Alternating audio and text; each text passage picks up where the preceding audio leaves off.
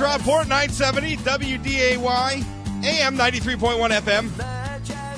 701 293 9000 888 970 9329. Email talk at WDAY.com. You can tweet me too at Rob Port. We uh, we got an exciting show coming up today. Natil, how's uh, how's Wednesday? Oh, Wednesday is great. You sound excited. It's you sound good- happy. It's it's a good day today. That's good. Uh, we have uh, we have a guest on. He is a sociologist from Rice University, also a North Dakota State University uh, graduate. Stephen Murdock is going to be on the program. Uh, we're going to talk with him about this 2020 census question. Uh, the Commerce Department said this week um, that the 2020 census will include a question on citizenship, despite strong objections from Democrats. Um, we'll talk to them about that. I mean, the, the census is really, Natil. I mean, I, I look at the census almost it's it's almost a, a scientific uh, of a sort, um, in that the point of the census is to gather data on which we can make sound policy decisions, right? I mean, we want to have good information. So we use census data to inform all sorts of information. You know, uh, it's you know, it's it's not just a raw count of the population, it's demo- demographics and employment and everything else. It's a lot of information. And I, I think we all have an interest in, in wanting that information to be as accurate as possible. And I, I think the Democratic objection to this is that asking about citizenship is going to scare people who aren't citizens away from answering, right? I mean, they're in this country illegally. They're afraid if they tell the census workers, I'm not a citizen, that that may somehow lead to legal ramifications for them and for them, and then the argument would skew the survey. On the other hand, I, you know, are are we are we producing accurate data if we're counting non-citizens as citizens? I mean, you would think that that quantifying citizens versus non-citizens living in our country would be something we'd want the census to do. So anyway, we'll talk with uh, Mr. Murdock. He's a professor of this stuff. Uh, coming up at one o'clock at 1.30, we will do the rundown. Um, but right now, I want to talk about something. First of all, this uh, this thing with Governor Burgum. I, in a moment, I want to talk about uh, Heidi Heitkamp. She she was on a she did a recorded a podcast, uh, and it was reported for Politico.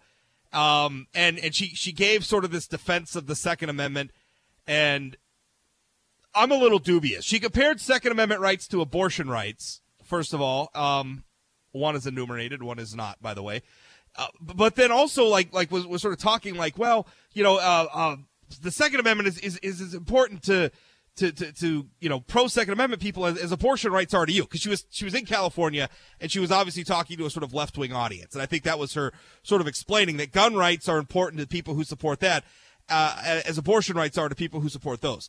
So comparing the two, okay, I, I don't want to get into an abortion debate, but I don't know that I buy her her strong stance on the Second Amendment, given some of the legislation she's backed. But we'll talk about that in a moment. First, I want to talk about Auditor Josh Gallion um, initiating a, an audit of Governor Burgum's office after the whole Super Bowl controversy.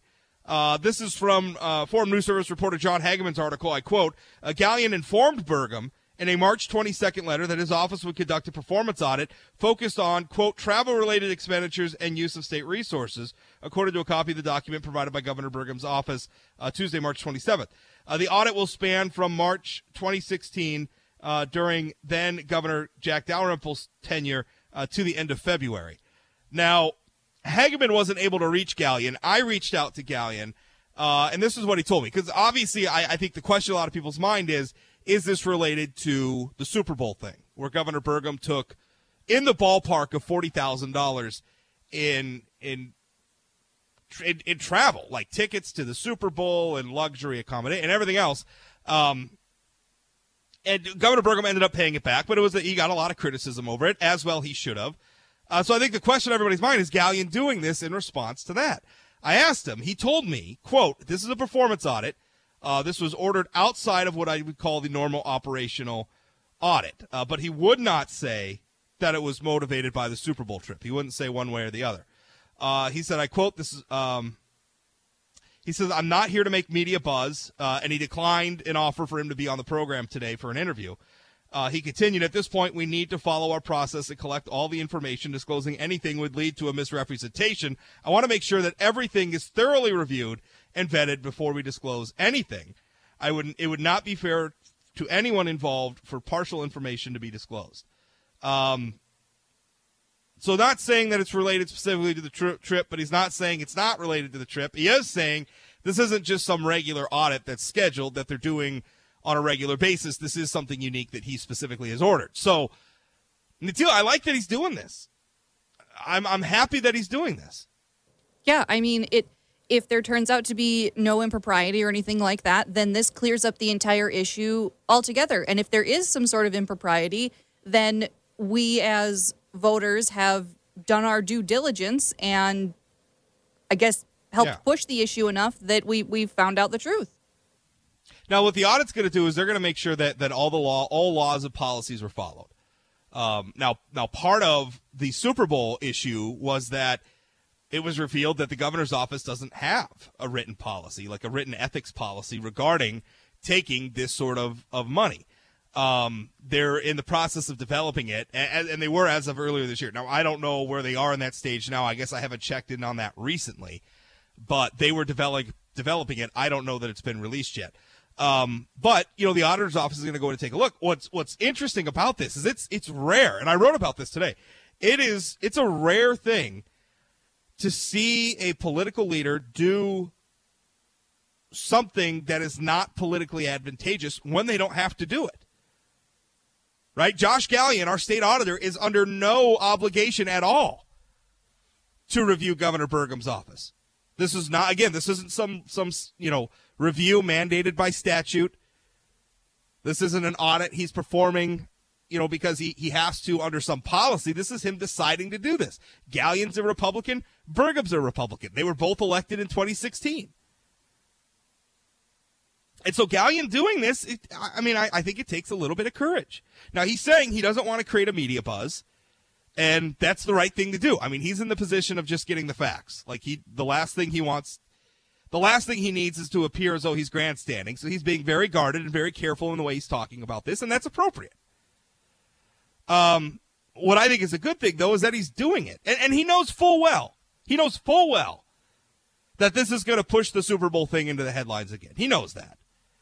And he's, he's not trying to create a buzz, but you, you can't really do something like this without creating a buzz. So he's doing it, and I think that's just absolutely the right thing to do. I am I am pleased. I consider this the deal. So often we, we come on the program, we talk about everything that's wrong in politics and everything that's wrong in the world. Well, here we are. Here's a safe airplane landing making news. This is a public official doing the thing that they're supposed to do. Well, good on the Weird. public official. Weird. It is it is weird, but you know, I I do feel I I think it's important that we put out the times when these types of things are happening because we do focus so much on the the plane crashes as it were as opposed to the safe plane landings and that that skews our view. So let's talk about the safe plane landings. I mean, do you think? And again, this is not this is not an easy thing to do. I mean, do you think it's easy for Gallion to say I, I'm gonna I'm gonna audit the governor? Oh gosh, no. It's not an easy thing to announce. You know, again because it's it, this is not this is not something he's doing because of the law. I mean, he's not he has no obligation to do this. He is choosing to do this as a part of his office. So uh, kudos to him. I, I wanted to have him on the program to talk about it. He doesn't want to create a media buzz, so he didn't want to come on. Um, but he he did say you know, I, I guess I guess I should say he wouldn't say if it was motivated by the Super Bowl trip. And again, I, I think I think the Super Bowl. What a boneheaded thing for Governor Burgum to do. I mean, he's still paying for it in terms of negative headlines from that. Never should have done it in the first place. Fun fact to Teal. Oh, actually, correcting maybe some fake news I propagated on an earlier program. I think I said that we had never had a Democratic state auditor. I believe that's what you said. Yeah. Did have yeah, we? I was. I, we have uh, in from 1892 to 1894. Oh, so way way back. Ni- That's since the 19th century. Have we had a Democratic state auditor? The office I was thinking of is actually Public Service Commissioner. We have, never, had a Democratic Public it- Service Commissioner since Right. statehood. Yeah, and if you look, I mean, if you look, we haven't had very much many Democratic anything uh, going back to statehood. Even during that time when we had Dorgan, Conrad, Pomeroy, uh, that was that was an exception, not the rule. Um, North Dakota likes its Republicans and always has. More to come straight ahead. This is the Rob Report. 701 293 9000 888 970 9329. Email talk at WDAY.com. We'll be right back. Don't go away.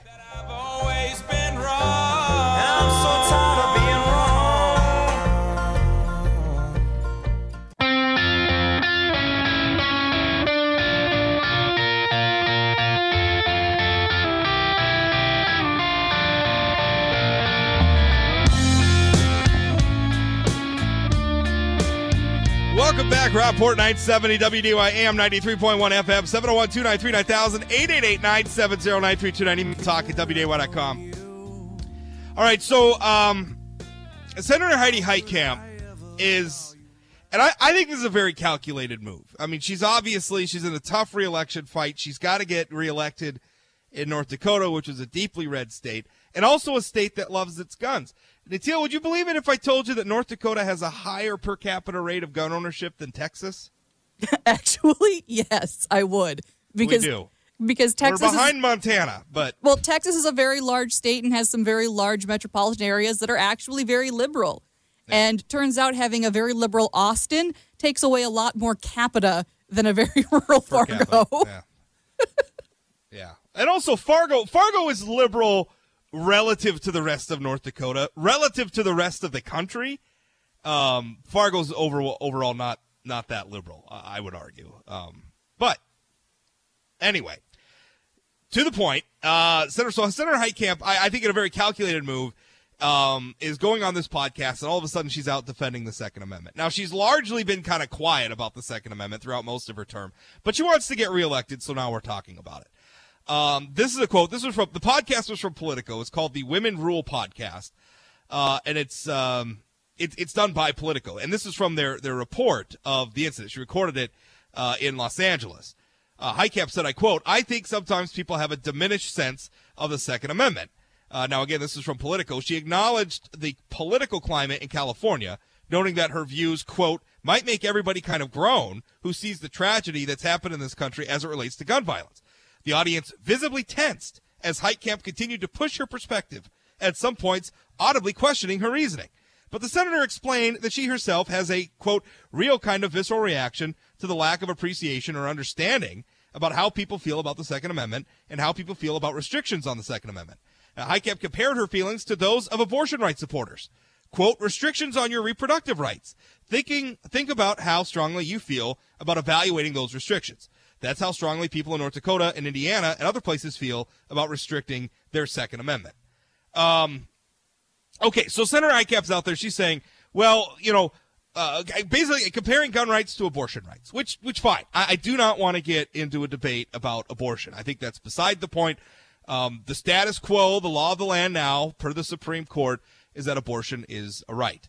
Um, so that's that is what it is. We can maybe have a debate about that some other time, but for now, let's just stipulate to that idea. Um, my problem with her comparing those two things is I'm wondering if Senator Heitkamp would be okay with denying women access to abortion because the government put them on a secret list for secret reasons. And the only way they could get off that list and get access to an abortion is if they show up in court and prove to a federal judge that they should have the right to exercise their right to an abortion or exercise because that, that's essentially what Senator Heitkamp is doing with gun rights. Now, she's posturing herself as a supporter of the Second Amendment. Although I think it's very interesting. Like if you read the way she's talking about this, she's she's talking about how people feel about the Second Amendment, not how she feels about the Second Amendment, but how people feel about the Second Amendment. It kind of makes it sound like she's talking about those of us here in North Dakota, but isn't necessarily including herself in with our view with the Second Amendment. I don't know. That's something I read into it. Whatever. Um, Senator Heitkamp has supported legislation, co-sponsored it, alongside Maine Senator Susan Collins, which would remove gun rights from people on the government's no-fly list. It's called the No-Fly, No-Buy bill. And it's hardly the sort of proposal somebody who believes that gun rights would support. Because you could be on the no-fly list right now and not even know it. Government doesn't have to tell you you're on it. They don't even have to tell you the criteria for why they put people on it. Nobody knows who's on this list, but you could be on it. And if you go to buy a gun, you could be denied your ability to buy a gun because you're on this list. Now, that is not due process. The Fifth Amendment to the Constitution guarantees us due process. The government cannot remove our life, liberty, or property without due process of law. The government just putting you on a list for some secret reason is not due process. Nor is it Senator Heitkamp believes this provision of the bill satisfies the due process requirement. She says if you're denied your ability to buy a gun, you could show up before a federal judge and tell that judge, demonstrate to that judge that you should be eligible to exercise your Second Amendment right. That's not how it works. The government doesn't get to deny you your rights until you prove that you're allowed to exercise them. That is not due process. That turns the entire concept of due process on its head. You are not guilty until proven innocent.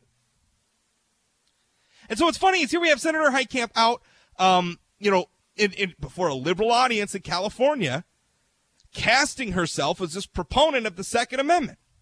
Well, simultaneously, simultaneously, co-sponsoring legislation that would uh, make you guilty until proven innocent if you can't buy a gun because you're on the no-fly list. And, and by the way, that's not me objecting to this. The ACLU objects to this.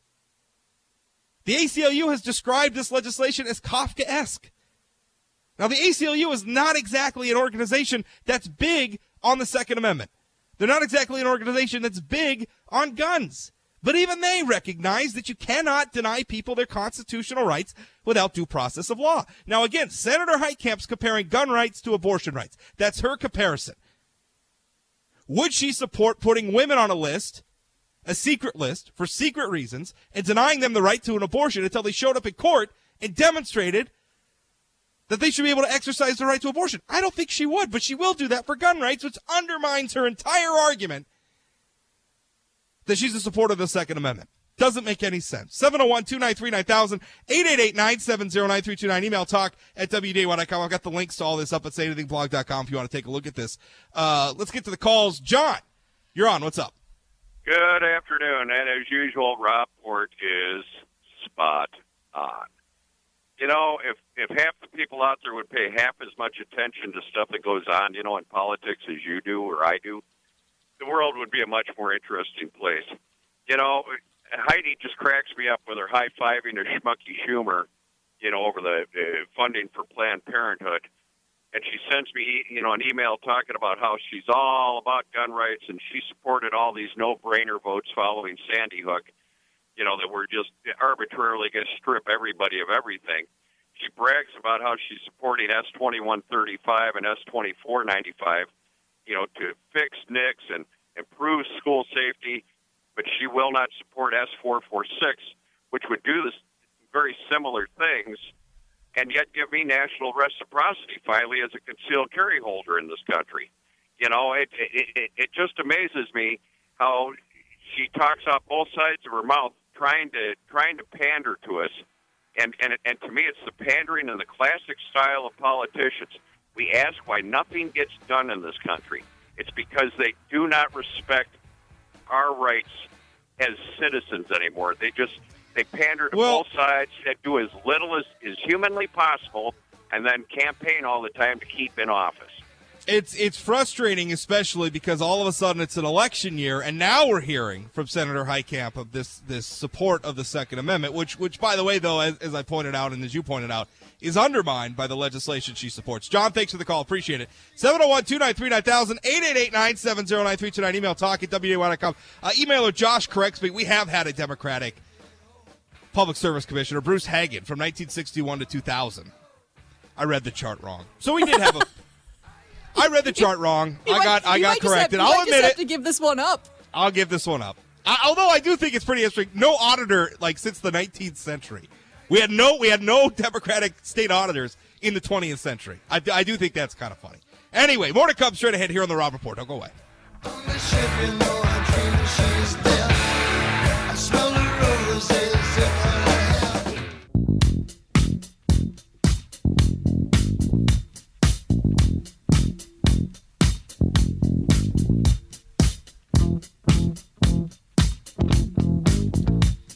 Welcome back, Rob Port, 970 WDAY AM 93.1 FM, 701 293 9000, 888 970 9329. Email talk at WDAY.com. Talking about Senator Heidi Heitkamp and the uh, and the gun control thing. Uh, Natil, what do you think if, if we told Senator Heitkamp, hey, we got this bill, Senator, uh, and we're going to deny women access to abortion because we put them on the secret government list for secret reasons. But don't worry. If they find themselves unable to get an abortion, they can go to a judge and explain why they deserve one. See, and I have a I have a completely different view of the comparison than than you do because Why? you're you're you're really focused on this particular issue, but what what I'm seeing is a comparison between the importance of the issue for gun rights advocates and for abortion advocates.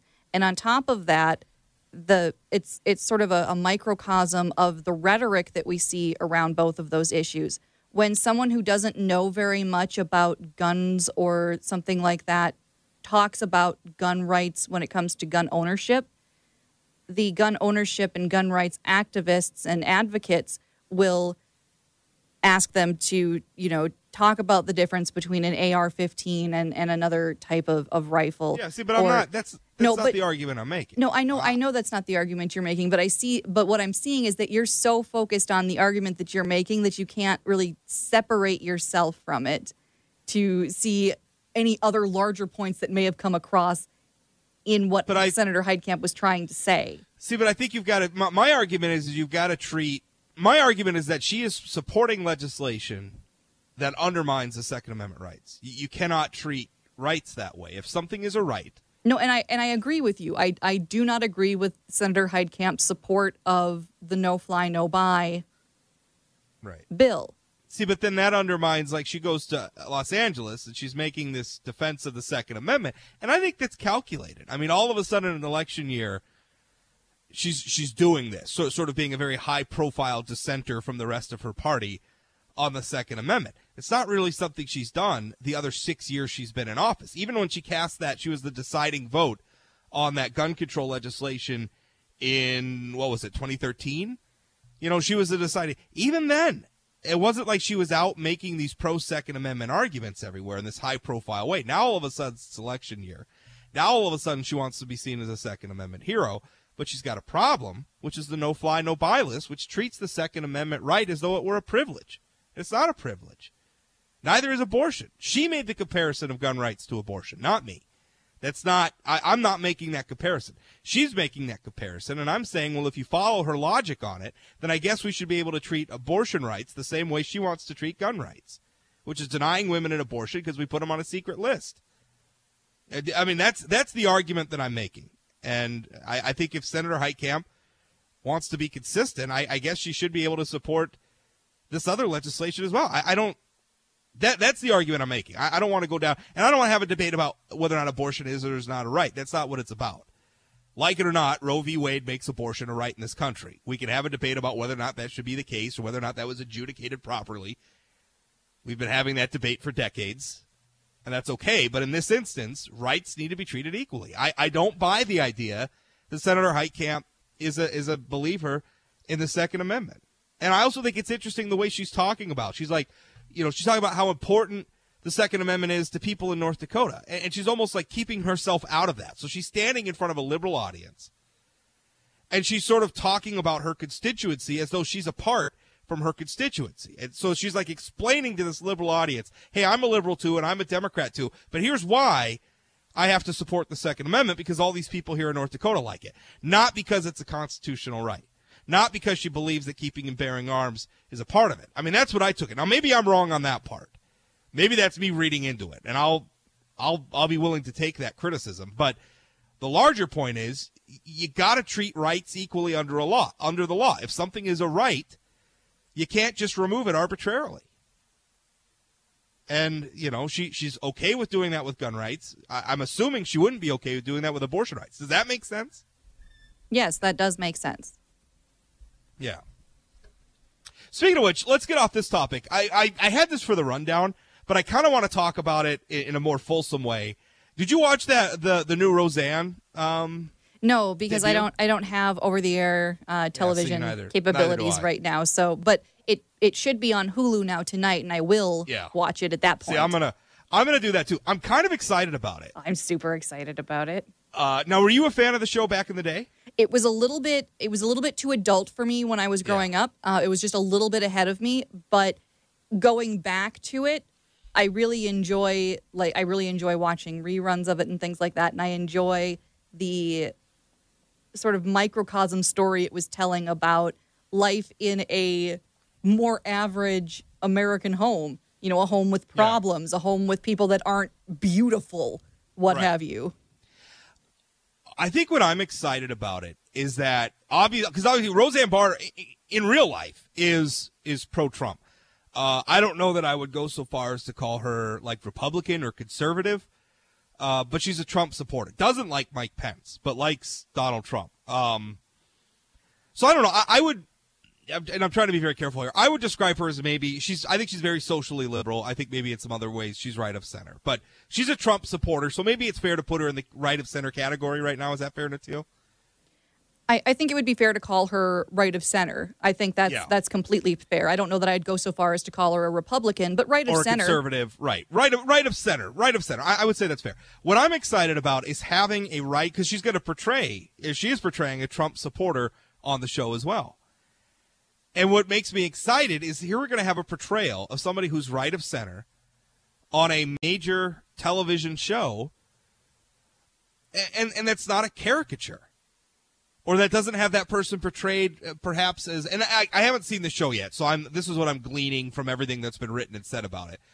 But i'm excited to have a character that that represents me in a way although i'm probably not as much of a trump supporter as, as roseanne barr herself is uh, but i'm definitely right of center and i'd like to see right of center characters portrayed in movies and televisions in a more fair way because most of the time we're either just completely missing and our point of view isn't there at all or if our point of view is there, we're portrayed as being wrong or evil or uh, greedy or what have you. I mean, not portrayed in, in flattering ways. And honestly, I think the entertainment industry needs that. Uh, and if that's if, if if the appeal and the success of Roseanne during its initial run was that it was a like you said, teal an accurate portrayal of, of of maybe a more real type of family. Maybe it's going to serve that purpose again, where we could see in an, in an age where Hillary Clinton's out calling you know the millions of Americans who voted for Donald Trump deplorables.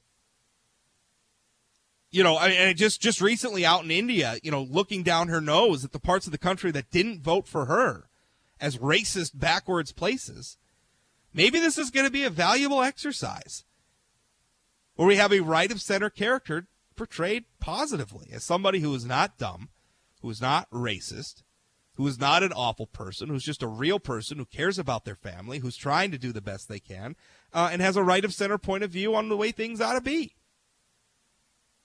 I'm excited about that, Natil. I think it's something new. I'm on I'm I'm on board with that as well, and I think that it, it is exciting. Um, because you, you know you talked about how conservative representation in the media tends to be skewed. It tends to be a, a caricature. Um, in a lot of ways, it's sarcastically it's it's sarcastically toned or tends to be a bit of satire. I, I, the one that comes to my mind most often is American Dad, which is 100% satire of the conservative Republican average Joe home. Right. And I think that having something with a conservative individual in a loving, stable home that you know still has its problems and is still not it's still it's not Right. perfect and it's still funny but isn't necessarily a caricature of that type of person is Well, going let to be very helpful for a lot of liberal people to look at. Similarly, I think something that would be reversed would be helpful for conservatives who look at liberals in not positive lights. Yeah. Because a lot of what conservatives see, with liberals is the highfalutin uh, See, but- but we get- types. But but the portrayals, I mean, just about everybody who's on these TV shows is left of center. Like like the characters are, are left of center. The good guys are anyway. Well, on, on a lot of on a lot of the sitcoms and things like that, yeah. But sitcoms haven't necessarily been popular in the last decade. Yeah, but I'm but I mean not just sitcoms, movies, you know, television in general. I I mean the, the themes in most of these are usually not very friendly to the conservative point of view. No, they're they're not. But even like the left of center, like I can't think of I can't think of any major character that's been actively portrayed as specifically and outwardly left of center. Yeah. Like I don't. It's never See, really. but most it's of the never time, really when I mean, when when, it, when a show decides to tackle an issue, right, whether it's poverty or homelessness or like some social issue, it's usually taken from a left of center point of view. Yes. and I, I I can tell you as a conservative, we feel left out. Now, now listen, I mean, we conservatives just have to learn to deal with the fact that most of the musicians we like and the authors and the actors and the directors and everybody else don't agree with us politically. We just have to accept that. It's just the way of the world um, and it's it's not always an easy thing. And so I, I think it's it's nice. And I'm not looking for hagiography. I'm not looking for something that that lionizes conservatism or that paints you know conservatives as being right all the time. I just want a fair portrayal. Just I, I just I just want people who see the world like I do to not be the bad guy, for once. That would be nice. And by the way, I mean you talk about like like satirizing. Uh, what is it? The American Dad satirizing what the right of center home might look like.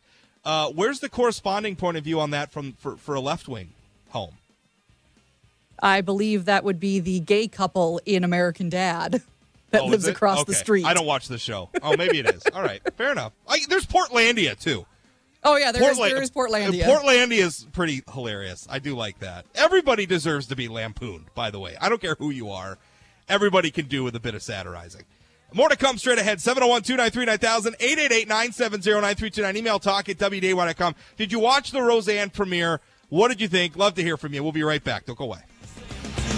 Yes,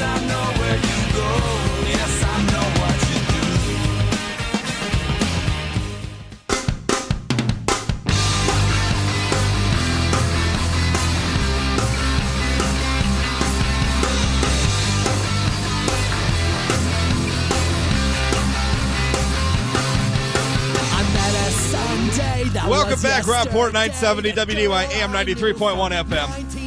701 293 9000 888 970 9329. Email talk at WDAY.com.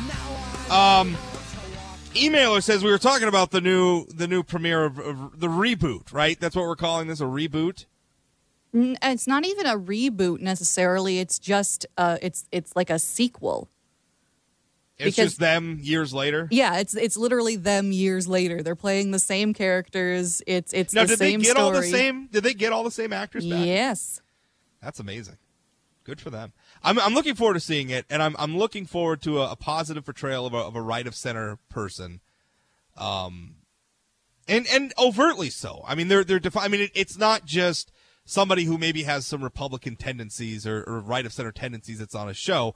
It's it's somebody who I, I mean, they're, making an issue. I mean, this is something that they're sort of building a storyline around, and I I think that's important because we don't do this now. An emailer called in or so, wrote in uh, and said that uh, Last Man Standing was a right of center show. Now I've never watched Last Man Standing. Did you see this? I didn't either. Um, the the the person mentioned it, and I I would have no reason to doubt that, but I never saw any of Last Man Standing. I think Last Man Standing really started picking up steam uh, when like right when we dropped cable and everything. So I it, it wasn't on Netflix, so I didn't have access to it.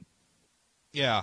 Uh, Tim Allen, by the way, who, started the show, is he's a Republican uh, in real life, and he uh, that show was, was canceled, and there was controversy over canceling it. I, and I'm I'm just reading here.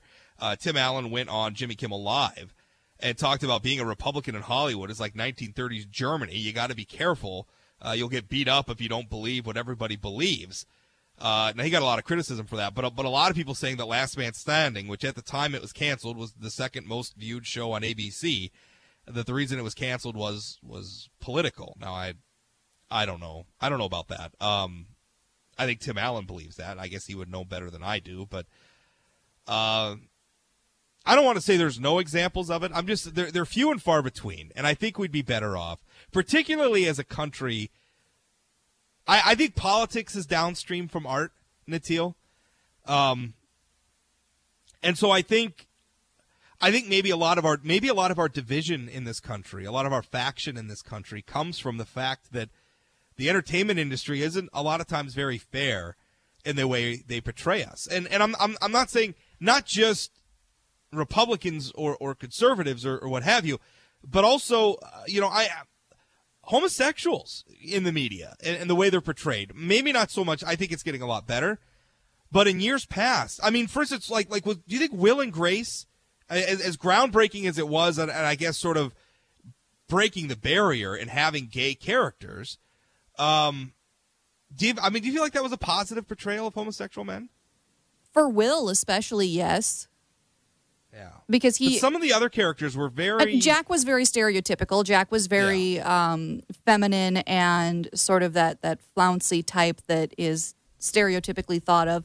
But that was a product of the times in a lot of ways because ba- at that point in time, the movement for accept- uh, acceptance was not nearly as intense as it is as it is now yeah. but you you still get that type of representation in the media for homosexual individuals a lot of ways. It it's the feminine men and the butch women Yeah, is often what's portrayed. And that's that's a part of that's a part of the spectrum And I- no doubt but and I, I and, and I get I get I get it. And, and there's archetypes and there's caricatures. And sometimes that's just what you're dealing with in in art. Um but I, I, think the problem is is that the only a a lot of times well, I guess what I see as a conservative is a lot of times the only portrayal that right of center people ever get is is caricature or, or satire or, or whatever. And I, I think we're I think we're better off if the portrayals were more, more well rounded and and were more I think there's more to be won. I mean, listen, uh, roughly half of the country votes Republican in any given election. You know, maybe it, it varies back and forth, but it's just it's uh, it's a frustrating thing to me. As as a conservative, I would like to see more positive portrayals of people who see the worry that I do. Uh, emailer Ethan says one of the guys in the gay couple on the show is a conservative, by the way, talking about uh, American Dad. So maybe I'll have to watch American Dad. I've never seen the show, but it's interesting. Also, I like the idea of uh, gay Republicans being uh, portrayed because you know what? They exist. yeah That's you a won't real you won't like that portrayal Oh, all right. Uh, more to come. Hour two coming up straight ahead. Don't go away.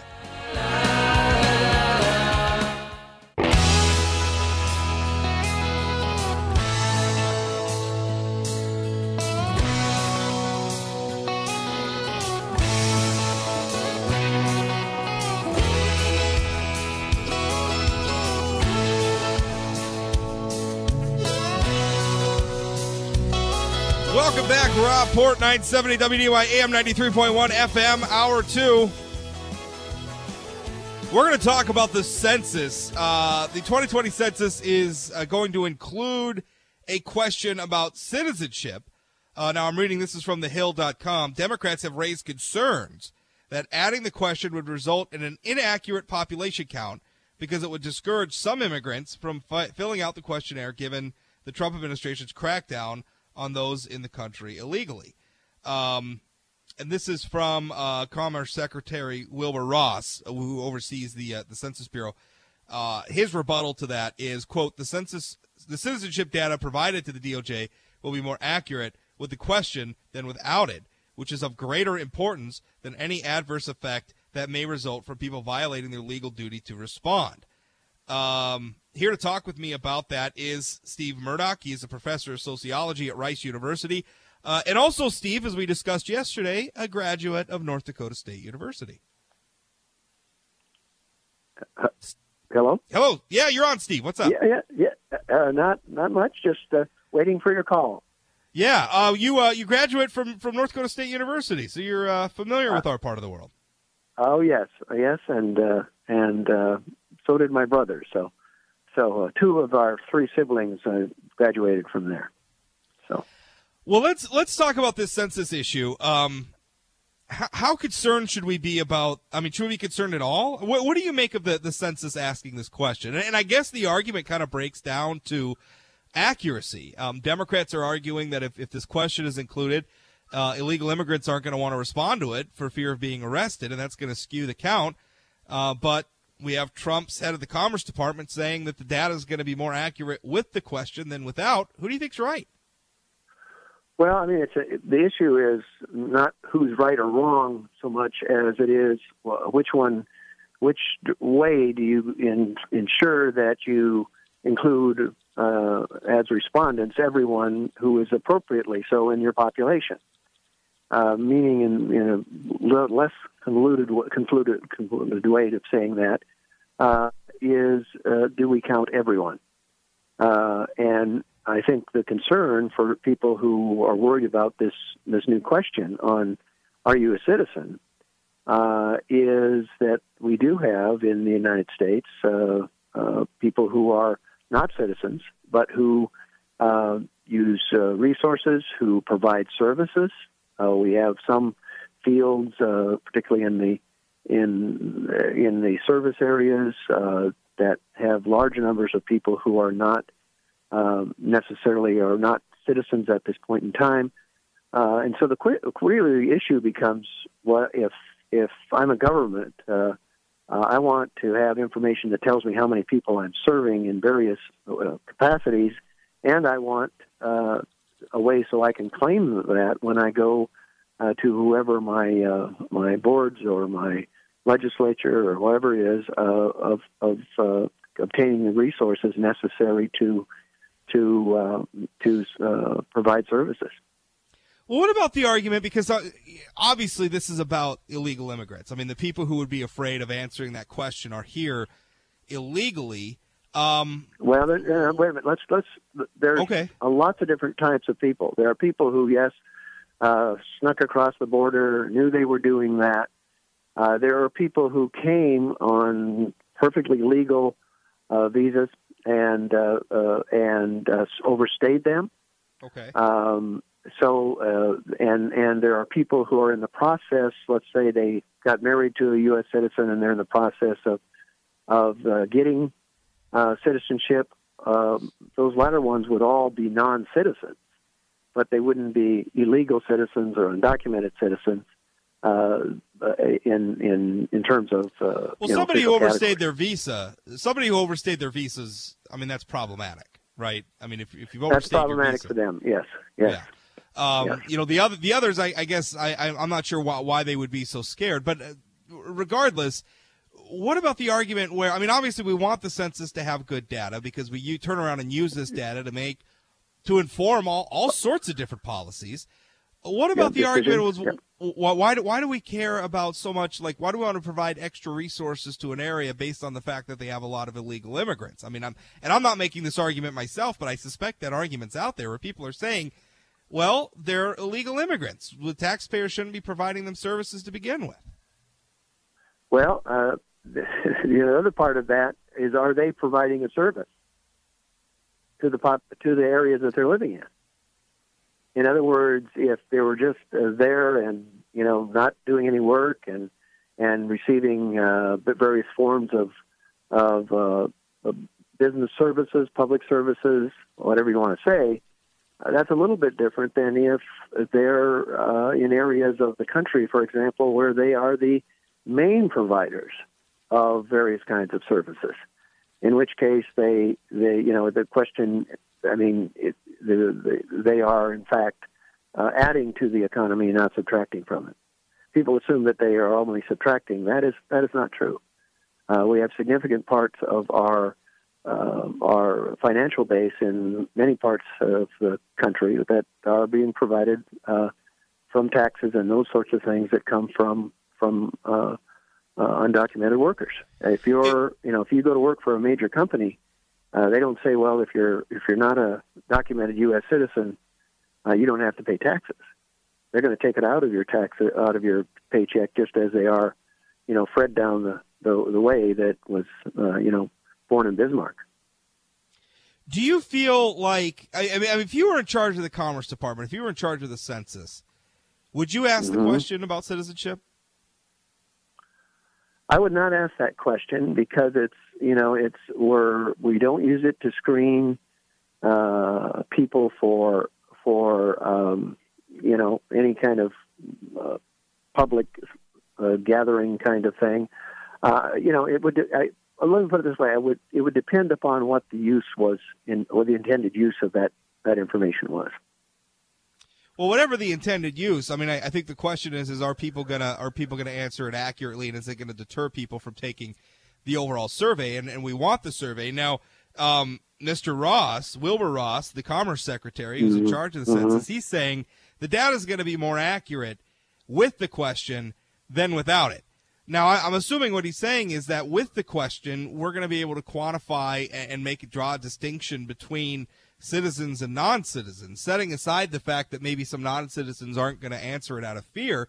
Isn't that a valuable distinction to have in the data? Well, it, it certainly may be valuable, but I think it would be naive to think that if I was in the country uh, in an undocumented status, I'd just step right up and answer a questionnaire and say, "Yes, I'm I'm here in an illegal status." Why would I do that? Yeah. Um, do we know if there's any assurance? I mean, uh, do, do we know if there's any assurance that, that the that the federal government won't crack down on people answering that, that citizenship question, saying yes, I'm here illegally? No, I think. I mean, I think that that's the. That this is the issue. I think that is there for some people now.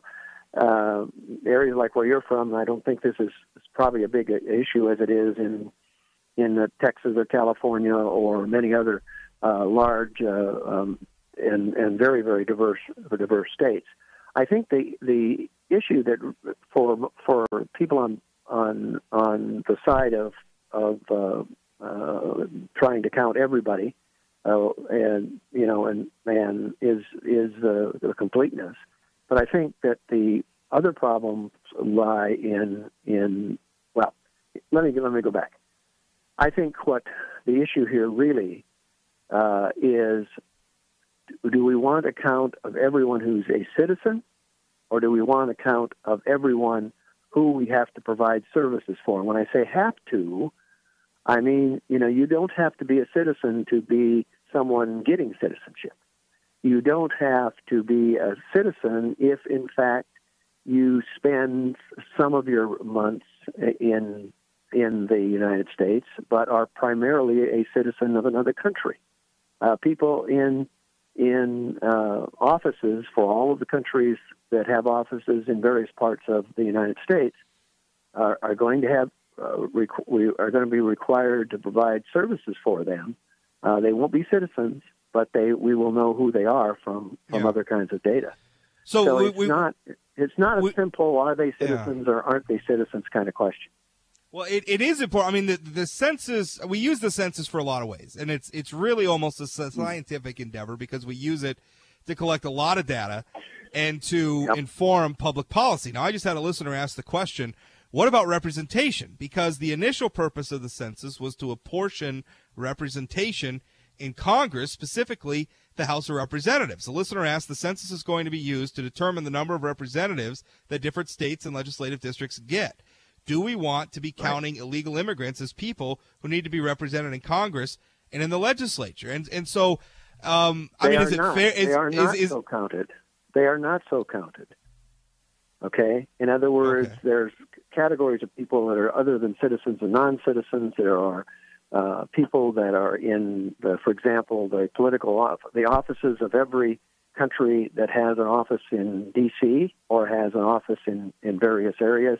Those are not counted as citizens and are not provided services to the same degree that that U.S. citizens are. In other words, Okay. uh, they do have a different status. Well, I, I guess I'm not understanding. If we're not asking about citizenship, then how are we making a distinction between citizens and non-citizens for the purposes of apportionment? Well, eh, if if there's an office for, uh, since you already are, let's say there's an office for Canada. Okay. Okay, uh, they're not going to be counted as citizens. They're going to have to register uh, as as country alien is a comment is a word, and I don't mean alien in the you know other sense, but they're going to have to register. They're going to be known for what country they're from. They are not going to be counted as citizens uh, for in the United States. Okay, okay, but of- what if what do we we take the census and we establish that California has a certain population based on the United States Census, and then based on that census, uh, California is now going to gain a, uni- a seat in the United States House, and Utah is going to lose one because Utah lost population or whatever. I don't know if that's accurately how it'll go, that's but the way it, that, that's the way it works. Yeah. right, okay. But, but what if that's based on 435 representatives, and they are passed out on the basis of, uh, the population of of, Of the uh, of uh, citizens in in each area. But if not it- the, but if not it- the population of residents, but citizens. But if we're not asking about citizenship, then how do we know that all those people counted in California are citizens? Well, uh, I mean, know, should- should California get- get- should- do that? But but but uh, uh, you know, it's it's well, I don't know. I don't know of any Yeah. surefire way that you See, can think- you know. You can ask them Yeah. uh, if if they're citizens or not, but that's kind of See- silly. Uh, Well, because see, if- I'm a not if I'm someone there who's a citizen of another country and trying to get in, I'm going to lie, right? It, it it probably doesn't seem silly to people in Utah who lose a a, a seat in the House to California because California's got a bunch of illegal immigrants that were counted in the census. Well, they're counted. Yeah, but they're they're not just willy nilly counted in the census. Okay. In, Okay. in other words, uh, you you do have uh, when you come into the country. What do you have? You can't just walk into the United States. You have passports, other sorts of things.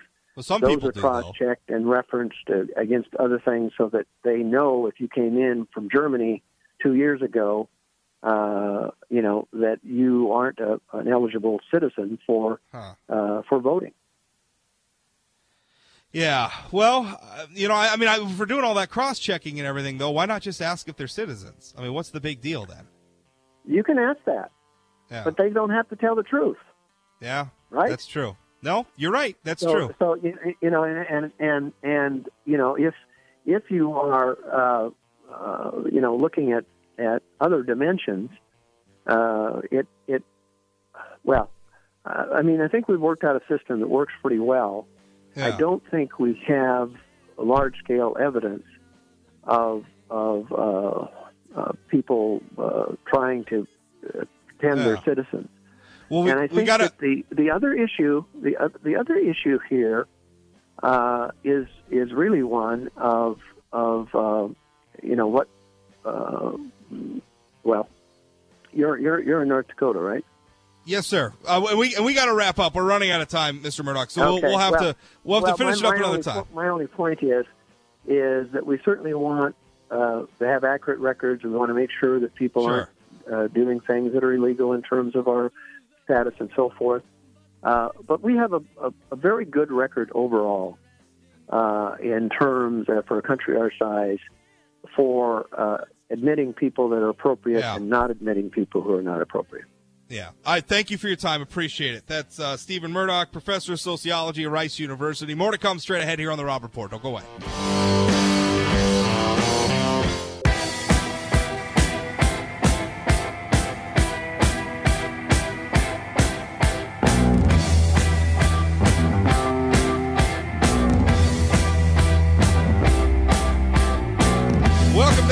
Rob Until what'd you make of that? It was an it was an interesting topic. I I guess it, to, to me it seems like a silly argument to be having. I mean, and it, you can you can lie about anything on the census. Like nobody's fact checking you. I mean, there's there's the expectation that you're going to be truthful. And I recently had a very long phone interview with the census about a whole bunch of stuff, and it was you know it was questions that you, you don't necessarily like to be asked, but you answer them and the data Yeah. is used for good purposes. But I didn't have to be truthful on any of the things I was Yeah. saying either. Yeah. So it's it I seems silly to me to be having an true. argument over a question being asked on a census when there's there's no like follow up to make sure that anything any of this is quote unquote true. Well, I mean, if, if but if that's if that's the case, then why are we why are we so concerned about like asking the question? We've asked the question on past cen- in past census surveys. Well, and, and that's what that's what I'm saying is that it seems silly to be having this this argument. It Yeah. like it, it does. I don't think it's bothersome one way or the other to be asking the question or not Yeah. asking the question. Are you worried at all? I mean, because you're right. You could just lie about your citizenship, but we do use this to apportion Congress. Is it is it fair that California might have extra members of the House of Representatives because they have a big illegal immigrant population? Is that fair?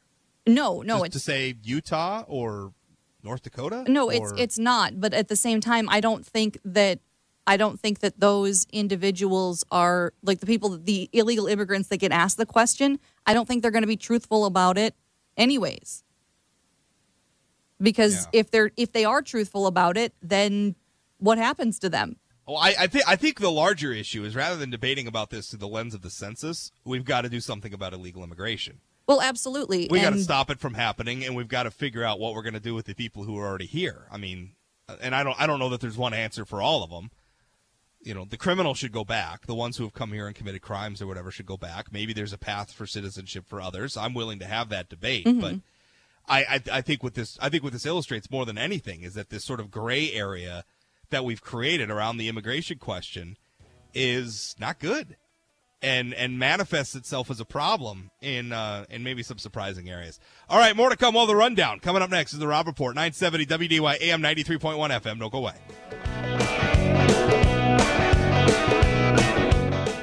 The Rob Report The Rob Report. on 970 WDAY. The Rundown. All right, Natil, what do we got? Well, since we already talked about Roseanne, let's start off with Playboy has deleted its Facebook accounts, and they're not the first business to do so. Actually, There's been a lot doing it. Uh, one of the most high profile was Elon Musk. He got rid of uh, all of the Facebook accounts associated with himself and um, Tesla and SpaceX. Yeah, it's um. I wonder if it's a trend that's really going to continue though, because I when when I heard Playboy was doing it, I kind of I kind of felt like a little bit like is a publicity thing, right? It- I mean, they're high profile and they could get a lot of attention for themselves by doing it. But how much was Playboy getting from Facebook to begin with? See, and I, I agree with you there. For for Playboy, it definitely seems that way. For when Elon Musk did it, it wasn't a publicity stunt. I don't That's- think. That's pretty big. because well when he he made something he made like a an offhanded statement on twitter about uh how he was glad that he didn't have a personal facebook account but if he did he'd Yeah. delete it and someone called him out and was like well why why does spacex still have an account and he and so then he Like, in the next like five minutes had deleted SpaceX's account and uh, and Tesla's accounts and was like, "Well, done." Good point. Um, you know, it's an interesting question because obviously, I mean, when you look at the way Facebook has been integrated with some companies, I mean, really, both Facebook and Twitter have become integral to like like those of us here in the media. I mean, sharing our content on social media for foreign communication is a big part of our job. Well, Now, and a we lot are- of a lot of small businesses only have Facebook websites, like small restaurants and things like that Yeah. don't have their own website. They just have a Facebook page. So what you have is, I mean, you have businesses you have that, that are integrating Facebook and, and then inviting their customers to engage with them through Facebook. And we put Facebook widgets of, you know, we have Facebook comments on some websites. Uh, we have, you know, the embedded, you know, Facebook, you know, Flare where you can click to share the articles and we get, you know, counts of how many shares or whatever are there. Uh, and, and even in, in some instances, you log into certain websites using Facebook. So I mean the the integration is I, I think for a while there Facebook was really making a bid to become sort of the fabric of the internet. And I, I think at, at, peak use, and I, I think they're down a little bit from their peak, but Facebook was very close to being the fabric of the internet. It almost reminded me, Natil, back in the days where you would get on through like AOL or through Prodigy, and there was no World Wide Web. You were just sort of on these closed off. Yeah, you, you basically paid for AOL, and AOL was the internet.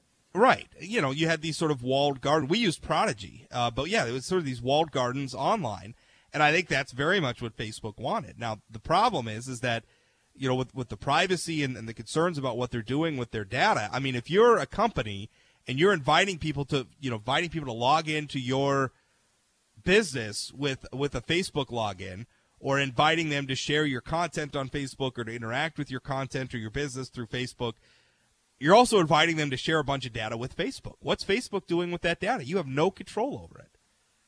Um, for our business, I also don't think that it was good. I, I think for a while there, newspapers and, and a lot of media companies are becoming very dependent on the traffic that Facebook was driving. Now, I think we're moving away from that, and even Facebook itself has de-emphasized, um, you know, sharing from pages. So I think that business model is is is not viable anymore. Um, but I don't know. I, I am glad to see Facebook sort of knocked down. I, I think anytime you have an entity that is so monolithic, uh, it should mo- be knocked down. And, and I'm glad we're doing it. And I'm glad we're largely doing it without government regulation, too, by the way. I, I think people are just, they're starting to recognize some of what Facebook is, and they're changing their behaviors accordingly. Uh, and that's a good thing. Do you think Facebook, I mean, do you think we'll get to a point where Facebook goes the way of like MySpace? Well, if you had asked me that a month ago, I would have laughed and said no. That Facebook has got enough legs to be going on for years and years and years at this point, far longer than MySpace and probably far longer than most other things on the internet. After this scandal, I don't know. I I can see a lot of people ditching their Facebook accounts. Even a lot of people in uh, in my generation or younger than me don't use Facebook anymore. Facebook is for old people is the thing Yeah. I hear from from younger people. Like when I say younger people, I mean like high schoolers and younger. Like Facebook is for old people. So yeah. I, Uh, there's still there's still a lot of old people in the world. though. yeah, but I mean that's but that's old people are also way more concerned about their data protection than younger people are. I'm not. I don't know that that's necessarily true. I think younger people are are, are, sa- are in a lot of ways savvier. Well, they're and- and savvier, yes, so they know how to protect it better, which means that when the data that is being collected from them, they're not so concerned about. It, it's it's easy to be more sensitive about what people know about you when you have like a job and you don't necessarily want to be exposed in that way. I I, I get that. Um, I don't know. It's hard to imagine. Even now, it's hard to imagine Facebook. I mean, first of all, MySpace never achieved the sort of ubiquity that Facebook has. Well, no, but at the same time, MySpace existed on a time on the internet where not nearly as many people were using the internet. Right. It was not nearly as accessible. So, I don't know. I, I guess we could, um, but that's not necessarily a bad thing. I mean, No, creative, creative destruction. Um, you know, it'll get replaced by something. There's Companies clearly, rise and fall. It's the way of the world. There's clearly a demand for. There's clearly a demand for the sort of services that Facebook provides. It's just maybe people aren't going to want Facebook to provide them anymore, or, or to get so much of it from from one place. But I always thought that Facebook was going to become like a like an AT and T or an IBM or a Coca Cola, that it's just a sort of iconic brand that's just not ever going anywhere. Um, no matter, I mean, there have ups and downs, and maybe I, I guess we'll see what happens. But uh, it's I'm glad people are waking up to it. I'm I'm glad it's it's a good trend. All right, what's next? Well, we got a campus story here. Uh, Marquette University's had Marquette University had a forum that called its own seal a microaggression. All right. So what's on the seal? Like, what's the problem? According- And where where is Marquette? That's in Uh, Michigan, right? Yes? Or is it Question mark. Wisconsin? Hold it's in. Wisconsin. Okay. It's in Milwaukee. okay, I was I was like, ah, I don't know. I just I know right. about I know about the history of the stupid or the stupid university. So, according to a professor at the forum, the seal shows how Marquette University's namesake, a French explorer uh, named Jacques Marquette, took advantage of an economic disparity to have Native Americans as his guide.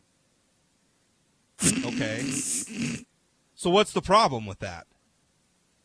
Well, the the problem with that is that apparently it is a note of privilege of the white man over native peoples and sort of the idea that challenging those cultural norms makes the But it's what happened, people isn't it? Uh, It is what happened. I mean, okay, wh- why, why like- European European explorers came to North America, and a lot of times were guided. Most of the time, I would argue, maybe all of the time, I We're guided by natives. We're guided by Native Americans because they knew. And, and why is that even demeaning to Native Americans? this is this is like the this is like the least offensive portrait I can imagine in in this t- type of situation because a lot of the uh, European explorers were conquestors. You know, they, they Yeah. came and they established rule over the land and they took the land away from the natives and all of this non and all of that type of type of nonsense. Which, by But the way, the isn't- Europeans were doing to the each other too. By the way, Well, yes. since time immemorium. So, But but this isn't this particular thing doesn't touch on on any of that. It seems like it tried in a very hey, we named our university after this explorer who came to this region and was guided by Native Americans. It was it was like the- they were trying to acknowledge the fact that that the guy they named the university after wasn't like God come Right. down and took over this this area. He, was, helped. helped. He got some help from the locals. That seems okay to acknowledge. Uh, And also, literally what happened. Um. So, uh, gosh Almighty. By the way, speaking of microaggressions, uh, diverged from this a little bit. Oh, some guy, some guy on Twitter last hour was tweeting at the Grand, Forks Herald. Put up something I wrote just a little bit ago. Tweeted about it, and um, this guy tweets at the Grand Forks Herald. He goes, "Can you give us a heads up when you post articles by Rob Port? It angers me that I wasted a click and possibly raised the page view on any of his useless articles." Oh, This sad. guy, uh, this guy's feeling triggered, I guess. Um, eh, but it, I, I think it's just kind of the same thing. It's just like remove from my sight anything that might offend me. Um, that seems to be a very common attitude among people these days, and it sucks. Well, it's amusing because the next story we're going to talk about is basically that attitude. Um, a chef in Toronto responded to vegan protesters by cutting up a deer leg directly in front of them. Yeah, he The did. co-owner of a Toronto restaurant responded responded to animal rights activists that were protesting outside of his restaurant by cutting up the leg of deer in the window. Uh, the restaurant, which is called Antler, is well known for serving seasonal and wild foods native to the Toronto area of Canada. Sounds like a fun place to go.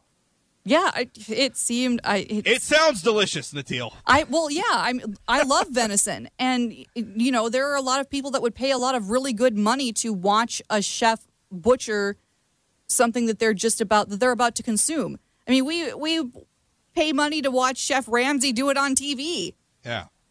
So Probably not like butchering a deer usually. no, it Um, was it was just it was just the leg, and he well he was he was butchering the leg like he had the leg and was Okay, so it was already like quartered and yeah it, he didn't have the whole deer, Alright. but he was he was so working was on like the butchery. disaboweling the deer in the in the window. No, but he was working on the butchery of, of You would meat. think vegans would want that because there's a lot of people that have no idea where their food comes from, and it's it's not common here in North Dakota because we're not that far removed from our agrarian roots. A lot of people here grew up on the farm, or they still got family that farms. They know where the food's coming from, right?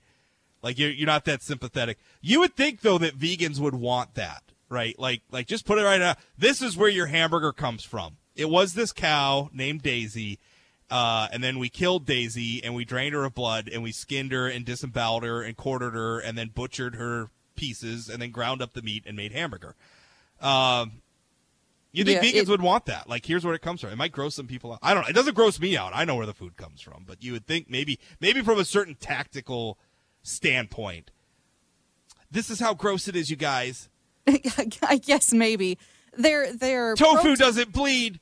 their protest was actually uh, related to his use of foie gras, which is not a terribly ethically produced food. I don't. What What does that even mean? What is foie gras? It's- Th- it's- that's the thing where you like overfeed the ducks, right? Yeah, because it, it gives them an extremely fatty liver, okay, and then, you, the, it's the it's the liver. the liver. Yeah, um, and so that that was what the protest started around, and What's and I the, I mean, what's what's the ethical thing about that though? Like like the the conditions that it takes to attain an appropriately fatty liver in an animal. yeah, eventually you're gonna kill the duck and cut out its liver. What well, is that it's, ethical? No, it, well, well, it, in some ways, yes. I mean, there, there's, there are different methods of. It's like, it's like the difference between a free range chicken and a chicken that was smashed into a teeny tiny little cage until it was big enough that they could chop it up and eat it. Like the- you, you want you- people don't necessarily want food to be consuming food that was not treated well during the extension like- of its life. I would like to see some taste tests between like free range chicken and normal chicken and see if people can tell the difference. It's it's not it's I'm not about being bet able to taste the difference. It's about, about being able to just feel good about your food. it's about being able to live in a way that you feel ethically responsible to the world around you. Good lord. Who has time? Who has time for this? This stuff this stuff is a product of just how affluent we've become as a society where real problems like uh, I need to not live out in the snow and I need to have a roof over my head to protect me from rain and be warm and have clothing. Uh, we have solved all those problems for the most part, and now we're worried about the ethical treatment of ducks that we eat. This is where we're at as a society. What a waste of what a waste of flipping time. People tick me off. Let's wrap it up.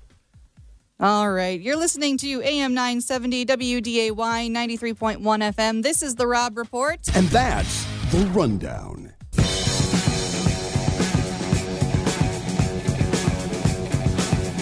Welcome back, Rob Report 970 WDAY AM 93.1 FM 701 293 9000 888 970 9329. Email talk at WDAY.com. Tweet me at Rob Port.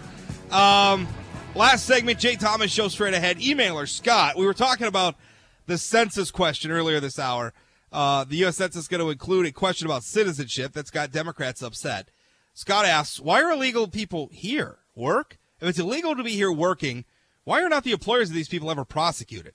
Lock up the employers who hire them for one year and watch the problem disappear. If they can't figure out who is illegal or not, then they shouldn't be hiring in the first place. Well, I I agree. We should be enforcing immigration laws on employers. I think we do. Um, maybe not as forcefully as we should. I, I think I think the issue is a lot of times the people who are hiring illegal immigrants are smaller companies um, who hire a lot of, of have a lot of high turnover, and so I think it becomes hard to enforce it on them. But absolutely, enforce it on employers. My three step, Natil, you ready for my three step solution for the immigration problem? Uh, the patented that the three step Rob Port. I haven't patented it yet. I haven't even applied for the patent yet. All right, I, I wouldn't even know how to go about applying for the patent, but here it comes. Okay. Um, one, uh, we enforce the law. We enforce the current laws on the books. Employers, illegal immigrants themselves, protect the border. Absolutely, get tough. Um, as a matter of fact, I agree with a lot, with a lot, a lot of what President Trump's doing. I think he's deterring a lot of illegal immigration because we're arresting a lot of them and we're deporting them, and I think that's a good thing. And I know that creates a lot of sad, sad sob stories for for the media to, to promote. And a lot of times you're doing tough things, but I think that's what you got to do. You got to get tough. Second step, make it easier to legally immigrate. Break down some of the walls, make it easier to come here because you know what? Immigration is good for our country. Bringing in the people into the into the country, it enriches us. It provides us workers for our jobs. It's it's a good thing overall, culturally, economically. Immigration's a good thing. Uh, third step: continue to foster a mutually beneficial trade relationship with Mexico, so that Mexico's not such a terrible place to live and then maybe you have fewer people who are willing to risk crossing the border illegally into the United States to get away from Mexico. Those are my three steps. That would be my approach. It wouldn't be perfect. I don't think you ever solve the problem with illegal immigration, especially not when so much of it is around our drug laws uh, and, and is serving the, the drug black market here in the United States, you know, crossing the border illegally to bring drugs into the country and whatnot. But that would be my three. Uh, the, the drug issue aside, those are my three steps. Also, maybe, maybe legalize marijuana nationally too. That might help. I, I'm a, I am on board with your three steps, but I think there is a fourth step that needs to be added. I just added a fourth step: legalize marijuana. Okay, well then we need to add one We're more step. steps. We, okay, we, what's the one more step? the you've you've got to have a path to citizenship for the people who are here. for people who are here that are law abiding or did not come here of their own on their own free will. If if someone got drug over here as a child, you Yeah. can't you can't deport them back to a quote unquote with that. home country that they've never If set I- foot in. if I right, I'm I'm and I'm good with that. Yeah, and so I'll so make I'll make that compromise. If we could if we can get if we could stick with the tough enforcement, if we could get tougher border enforcement, uh, if we can get those things, then yeah, I'll, I'll sign off on uh, make it easier to legally immigrate and provide a path for citizenship for people who are already here, absolutely. I like who, I who, who are not criminals. well right? exactly I mean, the like if- criminal, if, you're if you're criminals a criminal, can go home. if you're a criminal, you you you Tough. go you go away. You squandered your chance. Exactly, Um, but- if you but came if here you- committed a crime, you squandered your chance. But it, we have we have people here that are hardworking, law-abiding citizens. Not Sure. they're hardworking, law-abiding, quote unquote citizens that are putting in effort. They're supporting their communities, and to send those people away just sounds ridiculous to me. All right. Well, we've solved the illegal immigration problem in three minutes. We have a couple minutes left, Natil. Now, what do we want to hit? Uh, I really feel like having some Having ice solved cream. that problem, There is a disturbing lack of ice cream in my life. Let's solve this problem next. yeah, you can solve that problem yourself after the show. nah, man. Um, let's see. Uh, oh, the- oh, the uh, the the person on Twitter who we were talking about in the last segment, who is like, "Oh, remove Rob Port's obnoxious writings from my view." I think I don't know. Uh, Like, if you're that person, right? Just don't read. Like, just just make a choice. Don't read. Like, you don't have to read. You don't have to, but you do have to tolerate the fact that other points of view exist in the world. Um, I don't know that I have ever sat down and just said, "Well, I." take so and so out of the newspaper because I don't agree with them. I, if you're that person, here's some advice: stop being that person. Jay Thomas Show coming up next is the Rob Report. You can always catch me here 12 to 2 p.m. Monday through Friday, 24 hours a day, seven days a week at sayanythingblog.com. Thanks for listening. We'll talk again.